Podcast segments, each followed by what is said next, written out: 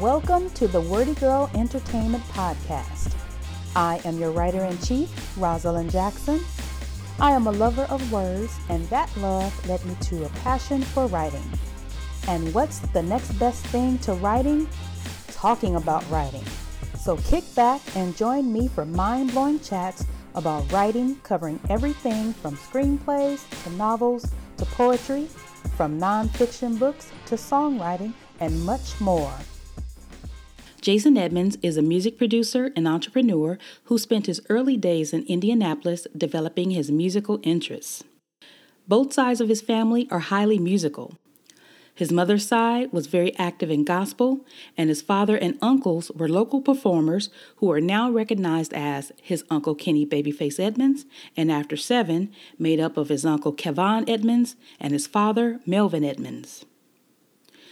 At 19 years old, Jason signed his first publishing deal with Edmonds Entertainment and soon began writing songs for Whitney Houston, Boyz II Men, Green Day, Tyrese, Babyface, Tank, Jon B., Scarface, Jhené Aiko, and many more. During these early years, Jason signed the largest record deal offered to a new artist by Interscope Records. Next, Jason set his sights on artist management. His first clients under Stampede Management were Macy Gray and Lalah Hathaway. Between 2018 and 2020, Jason and his business partner Michael Williams formed Williams Edmonds Media and Omnis, a virtually integrated media player with live streaming and on demand capabilities. They launched their first live streaming concert event from the home of Teddy Riley featuring Blackstreet. They also produced in home concerts for Snoop Dogg, Tank, Keith Sweat, Brian McKnight, Melissa Etheridge, and more. Welcome to the Wordy Girl Entertainment Podcast. Today we are speaking with singer songwriter Jason Edmonds. Hey, Jason. hey, what's up, Roz? How are you? good and you. Good and you. Very good. Thank you so much for talking with me. I'm so excited to have you on the podcast. Well, thanks for having me. I was kind of shocked that you asked me, but I'm humbled and uh, more than willing to always support my friends. And uh, good that you're doing it. Thanks for considering me. Yeah, thank you, thank you. Um, mostly, I do. I've been doing, you know, TV and film um, interviews, but mm-hmm. my podcast is also centered around music writing. But I hadn't interviewed like anybody musical yet until I interviewed mm-hmm. Brains last week. Um, okay. And so I said, yeah, I need to really start getting into um, more interviews involving people who do uh, songwriting and things like that. And so mm-hmm. once I interviewed Brains, that uh, made me start thinking of all the guys that were at the building, all the, um, you know, uh, and everything. And I was like, let me ask Jason, see if he would be, uh, you know, happy to do it. yeah, so thank you. Yeah, yeah, yeah. definitely appreciate it. Of course. yeah, so as I mentioned in your intro, you grew up in a musical family, starting in the church, getting that good gospel foundation. And then your father mm-hmm, and uncles mm-hmm. later became the music legends we know as um, singer-songwriter Babyface and R&B group After Seven. And um, mm-hmm. for you, for you young millennials out there that don't know, you know who After Seven is, you know they consisted of Melvin Edmonds, Jason's father, uh, Kevon Edmonds, his uncle, and Keith Mitchell. Was, was Keith a relative or no? Very close family friend. Oh, okay. And then you joined the group in 2016, but we'll get into that, you know, a little bit later. And um, so, also mm-hmm. just wanted to, you know, give my condolences on the passing of your father.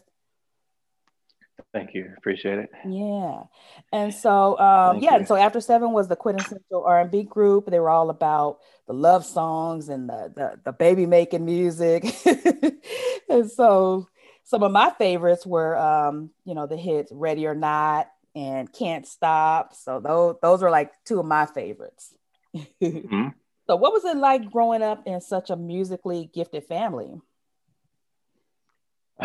well, um, very, very um, I mean, inspiring is probably the best word. I mean, mm-hmm. every, every, at every turn, somebody was always singing, um, playing an instrument, you know, mm-hmm. and they all sang and played better than I did. So it was, it was fun growing up. Uh, I had, you know, groups of my own that I had formed in Indianapolis with uh, with some friends that are still doing it today, and um, kind of started my career off the best way I can, just kind of bootstrapping my own musical career. And then I came to Los Angeles in in uh, 97, 1997. Mm-hmm.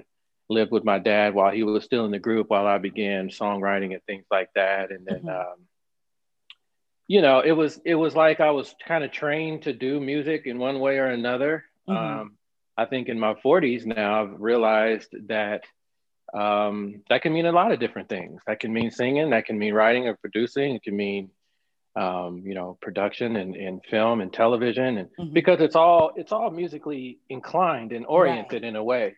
Right. You know, they're all tied in together. So exactly, yeah. exactly. Mm-hmm. And so, um, so then you started out professionally first as um, a songwriter, correct? Professionally, no. Actually, oh. well, let's see. In in the order, I guess what makes you a professional, right? What makes mm-hmm. you a mm-hmm. professional is when you sell something. you know what I mean? right, right. so I I'd been songwriting all along growing up. Mm-hmm. You know, oh, okay. obviously very unprofessionally, but um, Kenny actually gave me my first publishing deal mm-hmm. uh, right before I got my first record deal. Okay. So I was signed. I was signed to Edmonds Entertainment slash EMI mm-hmm. uh, at a publishing company, uh, in a publishing deal in '99. But then in 2000, I signed a pretty substantial new artist deal at, at Interscope mm-hmm. uh, with a group called After Seven as an artist. Yeah. So I don't know what you would consider more professional than the other, but they kind of started at the same time. Oh, okay, okay. And so when you first started, when you when you got your publishing deal, what were some of the projects you started working on first? It was really kind of just kind of right trying to write on the project that Yab Yum had at the time. Yab Yum mm-hmm. was Tracy Tracy Tracy Edmonds' uh, label that she mm-hmm. ran, and they had artists like Jon B and Lorne and Beverly Crocker, mm-hmm. I think her last name was, and there, some other acts too that were in development. And you know, it was just a matter of just trying to get on where you could get on, you mm-hmm. know, and mm-hmm. write with everybody and John John Robinson was up there a lot, and we used to write together a lot. And mm-hmm. actually, I kind of co A and R the Beverly project with him, and if you call, if you will, if you will, I selected songs with him and oh, okay. kind of helped help the process along. He was definitely the more of the A and R, but mm-hmm. yeah, I'm able to say I made some decisions. Yeah, yeah. now, did you ever yeah. did you ever um, write anything with um, with Brains and the other um, writers on the publishing label? Man, Yes. Now, what did we write together? I don't even know if Brains could tell you either because we were we were together every single day. Uh-huh. And I know we wrote on a bunch of stuff together, but mm-hmm. I don't think we did anything major together, which is, you know, unfortunate because we spent so much time mm-hmm. together. But right. hey, it's never too late. Brains, if you're listening, let's get it in. right, right. Make those connections. yeah. yeah. Yeah. And so you wrote songs for people like Whitney Houston, Boyz II Men, Tyrese, Jon B, like as you said. Um, yeah. What was it like working for big groups like that or big names like that? Well, see, the thing is, is that you know, you never when it's in terms of my class of writing, like mm-hmm. with with Kenny, he'll know who he's writing for. Uh-huh. You know, he'll he'll he's built the credibility to be able to write specifically for somebody, and they're going to mm-hmm. get the song, and nine times out of ten, they're going to love it. Mm-hmm. The rest of the world kind of just writes a song. Mm-hmm. And then you might write with someone in mind. Like if you hear a track or something inspires you that reminds you of a particular artist, and it mm-hmm. turns out that that particular artist is, is actually recording right now, working on an album, you might have a sense of direction. But I will say that the Whitney song and the Boyz II Men song, out of all the other credits I have, were probably the only two songs that I wrote that were actually for the artist uh, okay. that it landed on, mm-hmm. and partially because of Kenny. Uh-huh. Um, he wrote the song that I did the music on with uh, Nate Walton and Tavia for Whitney. He wrote the lyrics for her, so that was a direct tie-in. And then for Boyz II Men, I wrote my songs with Wanya. So okay. that's how those happen. But everything else is just a crapshoot. You just kind of just point you know, mm-hmm. in the direction that you want, and hope mm-hmm. it lands on something. Oh, okay. Now, which which song was that for uh, Whitney Houston and Boyz II Men? Well, the Whitney song was called "Try It on My Own."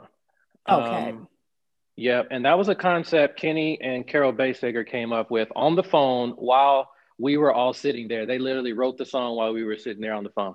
Oh, wow. And um, yeah, it was nuts how he did it. He was like, he was like, yeah, I really like what you guys, because Nate, Nate, Tavia, and myself had written another song, and went to play it for Kenny uh, for Whitney, but he didn't really like the subject matter. He was like, uh, "Let me, you mind if I call Carol and kind of work some lyrics?" And mm-hmm. they rewrote the whole song right in front of us in like ten minutes. Wow. yeah, it was it was bizarre. That it is major bizarre. talent. yeah, well, okay. he's got it. Yeah. and what was the uh, Boyz II Men song? It was called "Loving You." Um, okay.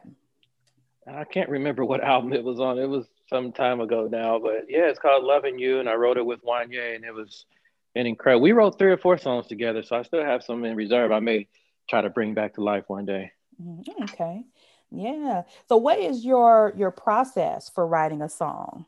Like when you when you you know you're gonna either you have somebody in mind, like you said, or you just wake up in the morning and say, "I want to write a song today." Like when you get that mm-hmm. that feeling what do you do? Like what's how do you start? Or you know what's your whole process? You know the truth is is i've never had a process. Um, it's just always you kind of go with what you feel. You know mm-hmm. if you know you know you're going to the studio. You know mm-hmm. any any writer or producer knows that about his day. He just it's a matter of what time. And through the flow of the day you kind of figure out who it is you're writing for, unless you wake up with a purpose, with a project to write for, and then you set out to write it. In those in those instances, you do. You, you show up at the studio at, the, at, at on, a certain time. Mm-hmm. You sit down and you either come up with a track first to kind of c- create the vibe of whatever artist you're start you're shooting for, um, or for me, it, it's really about the subject matter mm-hmm. and trying to come up with a concept that the artist hasn't said before mm-hmm. and that maybe I haven't said before. It's something new and fresh that you can kind of uh, formulate a story off of. Okay. And then you start the story process and then you write that. Mm-hmm. Okay. Yeah. Uh, do you play any instruments? Yeah, I play uh, piano, um, mm-hmm. saxophone, and drums too, I mm-hmm. guess I could say, without drummers getting mad at me. yeah. And the saxophone, I love. That's that's actually one of my favorite musical instruments is the saxophone. yeah, it's just hard to make. It's hard to be uh, successful as a sax player. yeah, I, I, uh, I, did that in I did that in school and it was fun mm-hmm. and everything. But when I got to LA, I was like, yeah, I don't see a sax player out here. I'm, I'm going to stick with this piano thing. yeah, I, I uh, personal side note, I wanted to play the saxophone in school because I, I, was in uh, the band in like junior high, and I okay. wanted to play the saxophone. But my brother talked me out of it. He was like, "Girls don't play saxophones," so so I ended up playing the clarinet. So to this day, oh. I to this day I tease him about that. I said, "You shot down my dream. I could have been a saxophone player." you could have been a great saxophone player. We had great saxophone. I was in the marching band too, and we oh. had girls in our section and everything. Mm-hmm. Yeah. yeah. But yeah. yeah. So going back to um, you being in After Seven, how did that come about? Um, it was a process. Um, first, I started singing backgrounds for Kevon during his solo album uh, for 24 7. He went on tour and mm. I was mm. singing backgrounds. Well, you know, how the fans would have it you know, anytime you're known as one thing and you go solo, you're still going to have to perform some of the songs they know you from. Mm-hmm. And so, uh, somewhere in the middle of the tour, he was like, "Hey, you think uh, you think you might want to cover your dad's parts on on these songs as they mm-hmm. come up?" Mm-hmm. And uh, I remember the show. It was Chastain Park in Atlanta, outdoor venue, and uh, that was my first time performing my dad's parts on uh, on some of the stuff. And so when when the, when this album kind of ran its course and he was kind of getting back into the after seven mind, mindset mm-hmm. uh, my dad was still a part of it and he actually uh, was okay with me filling keith mitchell's spot mm-hmm. for a while, and and I started being a member. So when you said in the beginning that since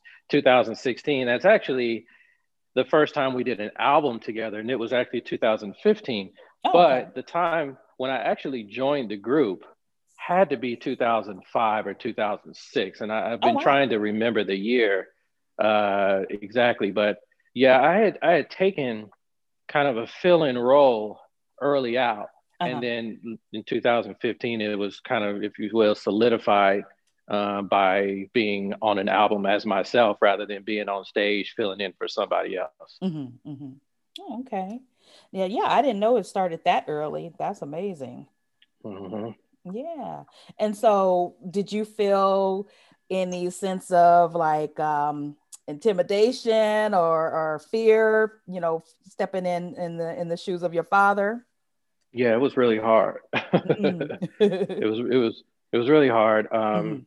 My dad's an incredible singer. Yes. Uh, he was he was a singer's singer. Mm-hmm, you know what I'm mm-hmm. saying? Mm-hmm. So, and I'm not. I'm a, I'm a stylist. I'm a guy who can mm-hmm. who can work his vibe into almost anything. Mm-hmm. so mm-hmm. I, I, appreciate my talent, but I am not the kind of talent that my father was. Mm-hmm. And singing his parts, which mm-hmm. required complete and uh, just like all the soul you have to yeah. to to come out um, it, it, was a very hard task, and uh, I don't really know if I ever really did it justice, but I did what I did, and I'm happy with it. Yeah. Now, how do you how do you think the um the fans felt about you joining the group? Did you did you get any slack on that, or do you feel like the fans welcomed it? Um, at first definitely caught some slack mostly the slack see the thing about black people this is why i love black that's why i love us right because the thing is is that they want to see who they want to see but if you're mm-hmm. good mm-hmm. they're gonna they're gonna mess with you i want to say the f word they're gonna mess with you though you know what i'm saying they're gonna mess with you by the end of the show so what would happen is is i would start the show i would come out and i would get these looks like who the hell is this dude standing up there you know what I mean? And I and I look like my dad, so I would get mm-hmm. this weird kind of side eye look, like, right. wait a minute, but did he gain 50 pounds? Like, did, you know, you know what I'm saying? And then I would start singing. I definitely don't sound like him.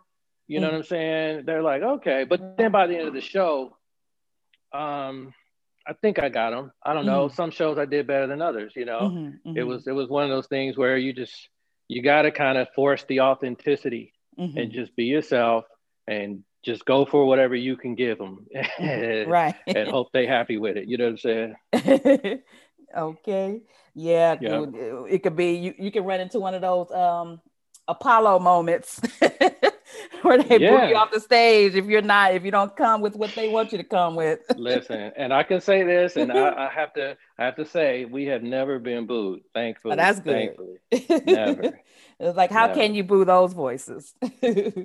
well, yes, Kevon was going to give you quintessential Kevon dependable mm-hmm. voice every single show. Mm-hmm. And so you really mm-hmm. can't boo, even if someone else on the stage isn't great. Right. You weren't going to boo because he was so good. Yes. So, yes. He he has like pitch perfect voice. It's like it sound it sounds mm-hmm. so crystal clear. Yeah. And then and then um your father's voice, he had that smooth, velvety, like crooner type voice. So it yeah. gave like that that those rich complexities in the same song. Yes, that's what the balance that balance between the two of them was what everybody really fell in love with mm-hmm. about uh, mm-hmm. after 7 mm-hmm, yeah, mm-hmm. for sure. Yeah, yeah, yeah. And so, how do you feel about like how the music industry has changed? Like, um, what do you think about how it was back in the day? Like, even just going back to the um, the 90s, like the heyday, to now, it's a completely different industry. So, what uh, what do you feel about that? Or what what so, uh, changes have you noticed? Oh man, I mean, if you if you've had your eyes open, you've noticed all kind of changes. um, I don't know where to start. I think I think ultimately, um, you know, music itself, I think by its definition or by the axiom of music, which is creativity, it's going to change mm. regardless. Um, no matter how long a, a similar sound exists in the market, mm-hmm. there's going to be something very soon, and no one knows, no one can predict it, when something so fresh will hit the scene, mm-hmm. and then everything will sound like it for another point in time. Right. So music is going to change, and it has changed dramatically. Mm-hmm. Obviously, the internet and the 2004 crash, and um, mm-hmm. uh, you know, the the whole music industry crash is what I mean, mm-hmm. from Napster and LimeWire and things like that.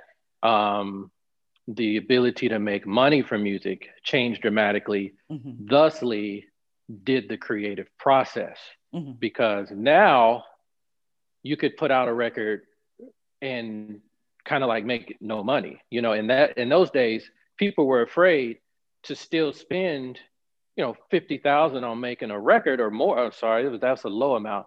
They were mm-hmm. spending hundreds of thousands of dollars making a record and that became a very scary idea because then the record could be pirated and you can lose all your money. And labels just, mm. they lost their butts on a few things and they were like, nope, we're not doing that.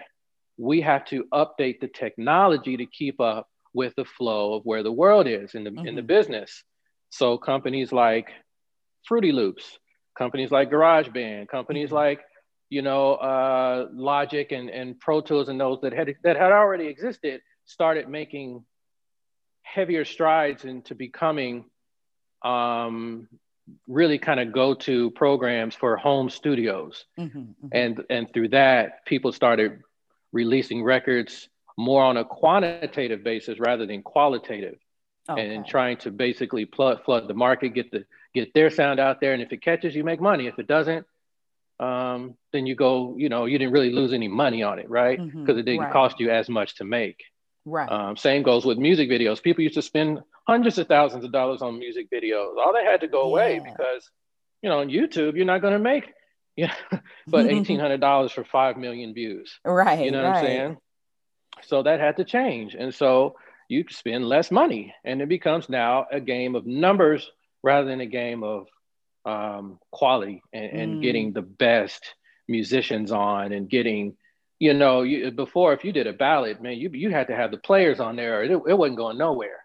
you know, that's that's uh, ballads really don't even exist like that anymore. So, right, you know, music changes, and mm-hmm. business changes music, and vice versa. Yeah. I miss the days of the the music videos and all that. It's just like it feels yeah. like it feels like something's gone without the music video. Like you don't get that visual, you don't get that connection between the artist and the song and you know yeah. and what what what they're trying to portray on the screen and yeah. and just basically what they're what message they're trying to get across. It's like that that's totally missing these days. It's now it's now really about okay, that person put this message out and it worked, let's do that. Mm-hmm, mm-hmm because it's easy to emulate. Mm-hmm. Any, in, any, any. I hate to say it, but there's a lot of artists that could be really kind of any artist. You know mm-hmm. what I mm-hmm. mean? Just because they're not as unique as, you know, some of the older artists were or had to be even to get noticed. Right. Right. Yeah. And and speaking of like the music being you know online and and you know digital and everything you branched mm-hmm. into the online world um, and mm-hmm. dealing with music um, tell mm-hmm. us a little bit about that uh, you created a company called music maven and you yes. have um, omnis is that what it, it's called yes. That's, and, right. That's um, right yeah tell us about those platforms and, and how they work so I think it should be said because you didn't ex- actually ask this question. So mm. I'm uh, at upon my exit from the group after seven, after mm-hmm. my father passed, mm-hmm. um, I was kind of forced um, into concentrating on, you know, what will be my identifier now. Mm-hmm. You know, for a while I was known as that guy, you know, and mm-hmm. now I have to be known as this guy. And I've got a family, I've got things in my life that are requiring me to um, stake my claim in this mm-hmm. world. Right. And um, in doing that, working with some buddies who had some tech ideas.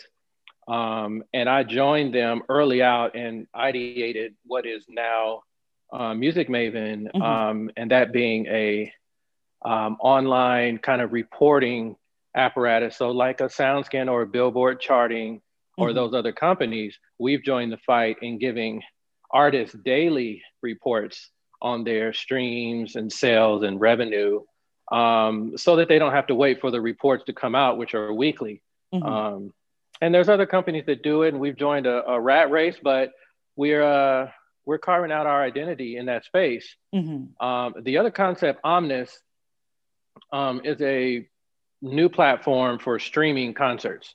Okay. And uh, ironically, what happened was is when um, uh, you know, not sure if I should say, but I was let go from After 7 mm-hmm. and that summer actually we started working really heavily. I pressed hard because it, honestly, it was one of the hardest times in my life. And mm-hmm. my father passed, you know, mm-hmm. only a month prior to, and I really had to put, you know, uh, my my thinking cap on mm-hmm. and my hustle hat back on. Really, more importantly, right. And Omnis was a was a concept that my buddy Mike and I.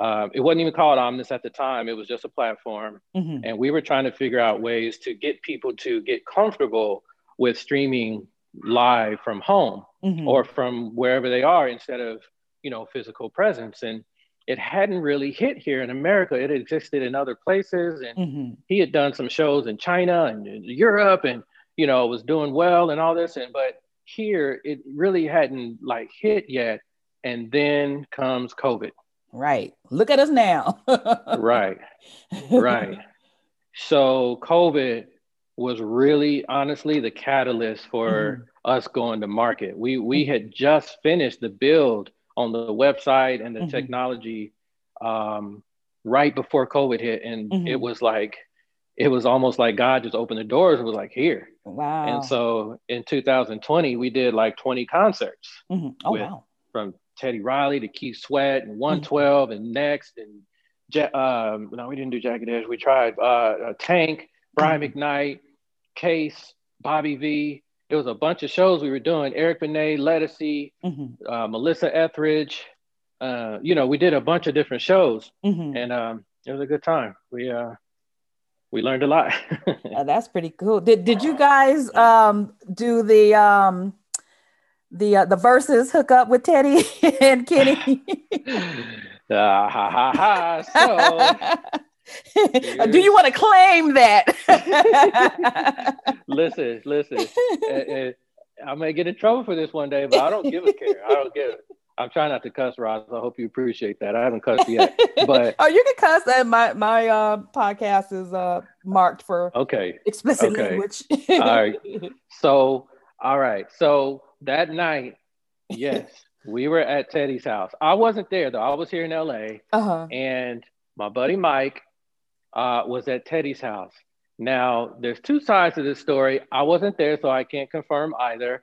But I will say that there were other influences in the room uh-huh. that were trying to get Teddy to tie his battle into his whole system, mm. right? They wanted to speak, they wanted Kenny's voice to come out of the speakers of his room and that he would speak from through his microphone. If you notice, he had a microphone mm-hmm. and he was trying to get Instagram to basically align with his studio system. Mm-hmm. And Instagram was never built for that. Mm. You know what I mean? It was just never built for that. And so um, he had technical difficulties. and apparently, my partner tried to talk him out of it. I don't know mm-hmm. if that's 100% mm-hmm. true. Uh, apparently, there were some other friends of Teddy's around, and uh-huh. they tried to, they tried, they were apparently trying to talk him into it. And Teddy was like, I don't know. What does Michael want to do? And Mike said no, but Teddy decided to go ahead and do it. I don't know. I don't know. but yes, unfortunately, we were a part of it. but it it it it wasn't really like a bad thing. It was like it was it was a moment and it created like some some comic relief we needed at the right. time, you know, because everybody yeah. was on lockdown. You know, Corona was new, and yeah, we yep. just needed it, and and then it just exploded with um, Black Twitter and all the memes and stuff. Yes, so I think it was, yes. I think it was a like a a, a beautiful moment because it, it, you know, it had that that unity um, and that yes. culture. It was it was us, you know. Yeah. And it was all in love how you know all the memes and stuff came up, but um I, I, really think that that episode probably is what blew Verzuz up. I think they yeah, would have been successful yeah. anyway, mm-hmm. but that episode because also I don't people don't realize that they broke Instagram through that. Yes. That next when they actually did the battle, yeah, Instagram couldn't take the traffic. Mm-hmm, mm-hmm. It completely broke it down, and only 3.5 million people were allowed in. Now they can mm-hmm. allow uh, uh, some more, but it's uh, it wasn't it had never been done and it was mm-hmm. never intended to be that uh, live wasn't. So yeah. yeah. Yeah so it was it important was, for the culture. It was a big big big move. Yeah it was amazing. I i was in there. I was happy that i got in and didn't get get yeah. shut, shut out before it broke but that that was a, an amazing yeah. music moment. Yeah so congratulations on your participation in that.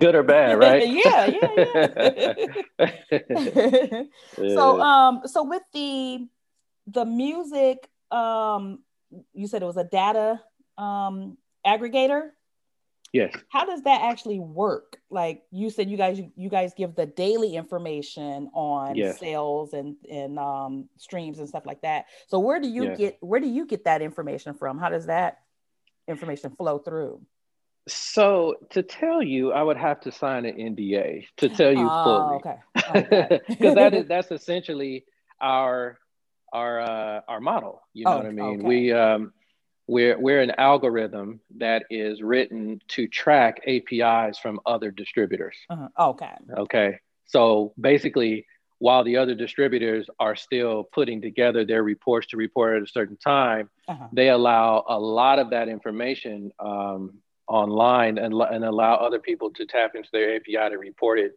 their own way. Mm-hmm. And so we just do it uh, in a more efficient and um, the kind of frequent way. Mm-hmm, mm-hmm. Okay. Yeah. Okay. Yeah, I remember back in the day getting that information through Billboard magazine, where you had the actual mm-hmm. magazine in hand, and, and you would mm-hmm, see all the mm-hmm. chart stuff and all that. That's like one of the things of the of, of yesteryear that's Sorry. gone. yeah, yeah, yeah. And another yep. thing, you know what I wish somebody would do? I don't know if it exists now, but um, we need like liner notes information online. Does that exist anywhere? That is one of my biggest things, Roz. You're mm. you, you're right on point with that. Uh, mm. Why is it so hard to find who did what on a song? Yeah. And shouldn't there be at least one service that says, mm. okay, if we can put out this song how easy would it be to also put out who the writers and producers were? It was, exactly. it would be, it's just a copy and paste thing. It's not right. even like you have to build it, you know? Mm-hmm, mm-hmm. So um, we actually do that as well. So if you go to oh, musicmaven.com, you can find who the writers uh, on each song. We're going to find a more streamlined way of uh, promoting that side because mm-hmm. it's so mm-hmm. hard to find. Yeah. But uh, for now, we do have it. Um, oh, also too for the listeners, if you go to the site, uh, mm-hmm. we're only reporting about 20% of what our algorithm is actually reporting. So in six months, this will be a fully blown out. You will find data that you have no idea what to do with. Oh, wow. of thing. So, because oh, we don't know what to do with it yet, we're we're getting it, but we're only reporting streams and sales. mm. Oh, that's amazing! Yeah. yeah. yeah, That whole, you know, the liner notes with all the music information. Like, you know, right. when I hear a song today, I want to know, well, who played the flute? You know. exactly. Exactly. ain't nobody playing no flutes these days, but you know. No, no. hey, it might. You never know. Mm-hmm. it might be. so yeah, yeah, and so um, and so you guys also do. You're doing the in-home concerts and things like that. Like, what's who's next on your list for that? Um, so we have a very long list that's uh, mm-hmm. that's uh, in front of us. The thing mm-hmm. is now is what everybody's really trying to see is what's going to happen with COVID. Mm-hmm. Um, well, what's going to happen with Biden and and mm-hmm. Harris and what kind of uh, federal restrictions he puts out to mm-hmm. you know limit or open up you know, who right. nobody really knows what his plan is based on the current trend of COVID. Mm-hmm. I believe that if things are going to be shut down for a while, which essentially is great news for us. Mm-hmm. Um, mm-hmm. but we've got HER on the on on the on the books. We've got mm-hmm. um, a situation with uh, a lot of different you know record labels that want to do so like some overarching ideas where we do you know their entire roster, um, mm-hmm. kind of like a Sony or an RCA kind of kind of deal where they're doing a lot of different artists. Mm-hmm. Um, there's an emerging artist um, thing that we're trying to put together right now. Um, so we, we have a lot. It's just really a matter of kind of factoring in what's the best move for, Mm-hmm. you know, I think everybody's going to wait for about two or three weeks before they figure out where they're, what, what they're going to do with 21. Okay. Yeah. And you were also involved with music management. Um, are you still Mm-hmm. doing music management? Hell no. No. so you but you used to manage Macy Gray and Lalah Hathaway. Um, so what was yes. what was it like being in music? Well, management? so I was at Stampede Management uh, as a Mhm. as a staff manager, and Russell Rideau was the lead manager on both of those projects, and um, he managed a good roster of artists and really and needed some help. Mhm. So he called. Um, I don't know if I called him to pressure him or he called me, but we we got together and uh, he t- first put me on the Macy Gray project, which was a lot of fun. We traveled the world, did I don't know 250, 300 dates together, an Mhm. album called The Way Mhm. uh, that we put out that she wrote the majority of, and it was really a really fun time. And then um, I left the company because she left the company, and then about Mhm. six months later, he called me back because Lalah Hathaway had started working with him, and he needed help again. And so I joined the team and started running kind of day to day management and kind of like tour support and uh, project management and things like that for her. Mhm. Um, and that was a lot of fun. It was just, you know, the thing is, is those are the good stories in management. The the the, the things that make it difficult are kind of like the new artist things or the things that require, uh, you know, believe me, it requires a lot out of you. Yes. You know, it's a lot of work. It's a lot of, you know, staying up late, late Mhm. phone calls, coming up with ideas. Because as what people don't realize is, in music, in music management, you are really the hub. You're you're kind of like the executive over that artist's career, and so answers about marketing, answers about social media, touring, all those things run through you. Product Mhm. product uh, endorsements, all those things, all those deals, all those collaborations, all those Mhm. things that make an artist successful runs through management. Oh, wow. And yes, management is the hub for all that stuff. So you really have to be uh, nimble Mhm. and really forward thinking. Mhm. And uh, I dove right into it, man. And I, I think I did okay. Uh, but it was a lot more work than than what I do now, which I'm really happy about. Yeah, it's basically like you're handling their whole entire professional life, you know? Right. And it's Right. uh, it's basically like babysitting, you know. People use that term. I can't say that because I represented some grown ass motherfuckers. and it's not babysitting. They have their own lives and their own problems. Mhm, But- mhm, But I, I will say it does require you being 24 hour mhm. uh, accessible. You, You're like a Yeah. 7 Eleven. You just, you do not close. You're always up and you're always going. oh yeah. wow, wow, wow. Yeah. and you're also um, TV producing too. Um, I see that you did a show called Coco Cozy Design House. Yeah. Um, tell us about that. Well, that was a lot of fun. That was uh, with some friends. Um, Colette Shelton, who's a uh, it's kind of a blogger. Uh, She Mhm. was an executive at Lifetime actually for a while, then turned blogger and started doing interior design. Hmm. And a friend of mine named Tiara and her husband Dewan started shooting. Uh, they call they're called Raglan Rain. Shout outs.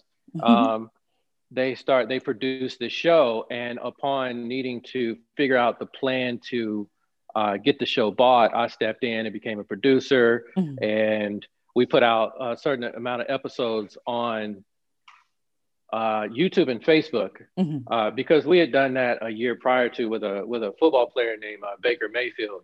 Shot uh, his documentary, full documentary, but we started airing episodes, short eight to nine minute clip episodes Mhm. on social media, and Fox take took notice and came and licensed the material, uh, and then shot and then aired aired our material on, on, the Fox network. Well, I wanted to repeat that same process um, with with this uh, with this show, and uh, a company called Studio Seventy One took notice, and uh, through them we were able to secure the deal with Amazon Prime, and it's there now. Mhm. Oh, okay. Okay, Yeah. cool. And what other uh, TV producing projects are you working on? Are you have anything coming up in that area? Um, not just yet. I have tons of ideas. Um, things that I would like to get going. I've been writing my own scripts recently, uh, mm-hmm. uh, which has been a lot of fun and just kind of discovering that side of my creativity. Mm-hmm. Um, so maybe some things will come up in the future. I take I take things. Uh, see this this world in LA is really all about connections, and right. if you if you're the person that knows the people, you can become a producer on stuff, and, and mm-hmm. I can always take on a project that somebody has if mm-hmm. they're looking to find a home for it because I kind of have some connections that can make that work, mm-hmm. or at least I try to make those connections if I don't have them. So, you know, that's how a lot of guys exist out here is is really just hustling their relationships and and I mean that in the most positive way. I mean, mm-hmm. you know what I mm-hmm. mean? You just kind of you kind of lean on the connections you have to mm-hmm. help establish the business you're trying to get off the ground. Mm-hmm. Right, right. Yeah. Okay. And what would be like your your dream project to work on? Uh, my dream project. well, I don't know. I don't know. You know what? no, I can't tell you that. I don't have a copy written or anything. I, I, I have something that I've been writing for seven or eight years mm-hmm. that I still haven't finished, but it's basically kind of like it's not my story, but it's um it's similar. Mm-hmm. It's about a grind, and it's a it's a full length film. Mm-hmm. Um, and so now I'll leave it there because if I mm-hmm. if I start telling you about it, somebody's yeah. gonna hear this and take my idea, and then no, we don't want that. no, we don't want that. so, what are you? Um, what are you watching these days or listening to these days um, that influence what you do or just just for you know your enjoyment like what are you looking at on tv um, mm-hmm. what are you listening to um, i'm listening to just about everything mm-hmm. um, we uh, we've been really heavy music listeners lately uh, mm-hmm. because my wife opened a candle store in downtown la plug RX oh, okay. la bam bam Yep.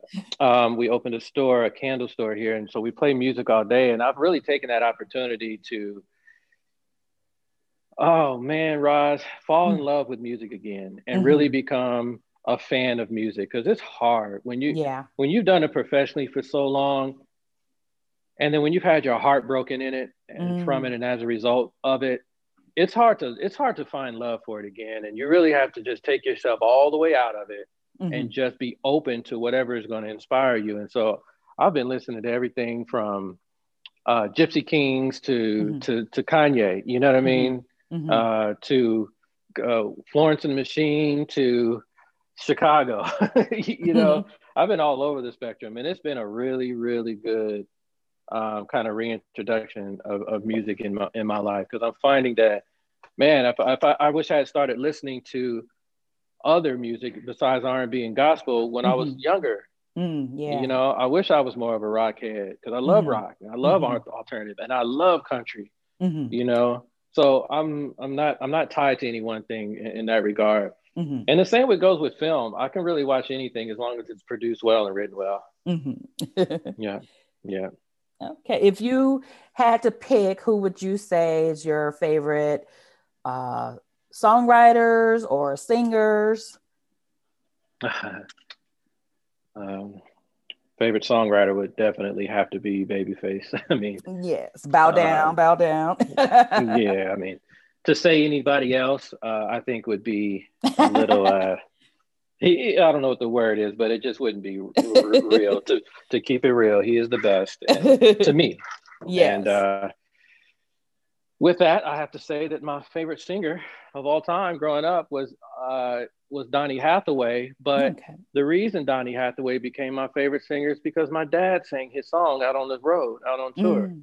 Oh wow! He sang he sang the song "A Song for You," uh-huh. which is if you'd ask me what my favorite song is, that's what I would tell you. Mm. And it would make you think that Donny Hathaway is my favorite singer, which he would definitely be in my top three, but mm-hmm. right, right under my dad. Yeah, yeah yeah that, that is a beautiful song right there oh my god that is the that's the song mm-hmm, mm-hmm. yeah. Yeah. but yeah so what advice would you give aspiring songwriters um, or aspiring producers or just any area in, in um, entertainment because you've, you've been in so many areas like people that want to get in they don't know anybody they don't really know what to do, what would you say mm-hmm. they should how they should start? Well, the first thing is is really figure out who it is you want to be and and don't skip the process. Mm-hmm. The process of learning, don't don't skip it. Don't don't just try to throw a beat together on your laptop because it feels easy, right? Learn learn a craft, learn how to play something, appreciate music for its beauty and its vastness. Mm-hmm. You know, um, start from there as an artist. Start with really honing in on your craft. If it's your voice, if you're a singer, sing all the time, sing every day. Don't be one of those guys that just sings in the studio. Mm-hmm. Don't don't be one of those artists who turns it on when the cameras are on and then when it turns off, you're like some weirdo sitting in the corner. Mm-hmm. You know what I mean? Um, be authentically who you are at all times and don't try to change or don't try to formulate to conform, I should say, to what's popular um, because it's not going to work. Right. And and and and look, getting a platinum record and making a million dollars isn't working. That's not that's not the that's not the definition of success. Mm. Definition of success in our business is longevity. Mm. And that only comes with being authentic and sticking to something long enough where people can depend on it. If people can depend on it from you and they want to come to you to hear it, then you'll be successful and you will have longevity. You yes. know, but but don't but don't get tricked. Don't get tricked. This industry will make you think that it's really about oh man, put this record out, man, it's gonna blow up. We're gonna be in this video, man. We're gonna ride around, whoop whoop. You know, I hear all these things, man.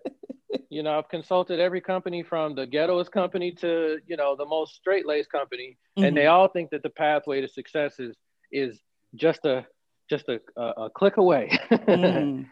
They really do, uh, because the industry would make you believe that. But what you don't know is that behind a lot of these stories that look like they're overnight, there's years and years of trial and error and changing your name and changing your image around and doing this and doing that to try to figure out what's going to actually sell. Mm-hmm. You know, and what people want to hear from you. People may not even want to hear from you what you think they want to hear. You don't even know. so don't skip the process. Sorry, that's the long way around that answer, but just don't skip the process of, of learning and, and really uh, becoming a full, complete artist. Yeah, and respect the craft. respect it. Respect yes, it. Absolutely. so tell the yeah. people where they can find you online if they want to check Man, out. I don't want nobody to find me. Don't find me. Leave me alone. okay. Uh, but if you have to find me, you can find me on Facebook. I'm on Facebook. I'm on Instagram. Mm-hmm. Um, those are really, I'm on Clubhouse. I would like to do more on Clubhouse if anybody's oh, okay. listening, because I feel like I do have a lot to share and there yeah. should even be a part two to our to our interview, Roz, and I'll really oh, kind of go into the intricacies of, of, like what I was. I was trying to keep it brief today. Mm-hmm. There's so much. There's yeah. so much, and there's there's a conversation about every topic or every question that you answer ask mm-hmm. today. Absolutely. And uh, the best forum to do that, uh, where I think I could really help people and kind of mm-hmm. keep them from making some of the same mistakes I made, uh, mm-hmm. uh, is a, is Clubhouse. So I'd like to do more there. Yeah, but, uh, that's, that's about a, it. That's a great new platform. Um, yeah, you know that just opened up. Um, but I think like the thing that people should be doing these days is mm-hmm. like somebody like yourself having um, especially since everything is online now having mm-hmm. workshops like i think people yeah. would like clamor to take workshops from somebody like you so they can learn things like that i've definitely i've definitely considered it mm-hmm. i haven't found the platform that makes it easy for me uh, it mm-hmm. sounds like a lot of work to do it mm-hmm. myself mm-hmm. um, but if somebody had a platform that I could join on and create kind of like a master class workshop, mm-hmm. if you will, mm-hmm. like a like a not what is the not master class? what what's the one that you help people that you're not actually a master in? yeah, I think they have like I think there's a platform called uh, Teachable. I think that's one of them that they do. Oh, okay. Um, right. There's a few out there, but yeah, I think um, there's not very many of them focused on music um, yeah. and entertainment. So I think that's that's like wide open right there. Yeah, yeah. yeah. Okay. I'll check that out. yeah. yeah.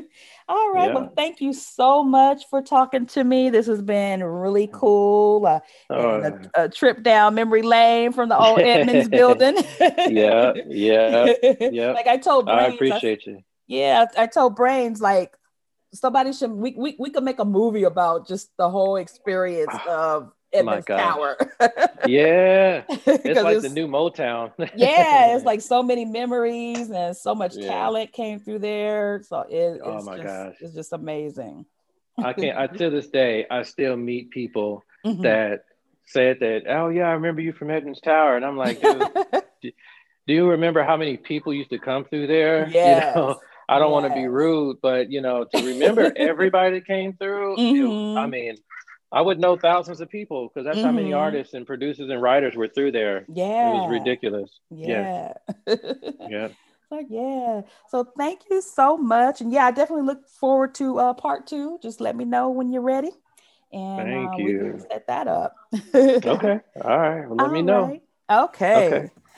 Thank you All so right. much. Uh, okay, Rod. Thanks for taking the time to tune in to the Wordy Girl Entertainment Podcast. Don't forget to check out my blog at www.wordygirlent.com. That's W O R D Y G I R L E N T.com.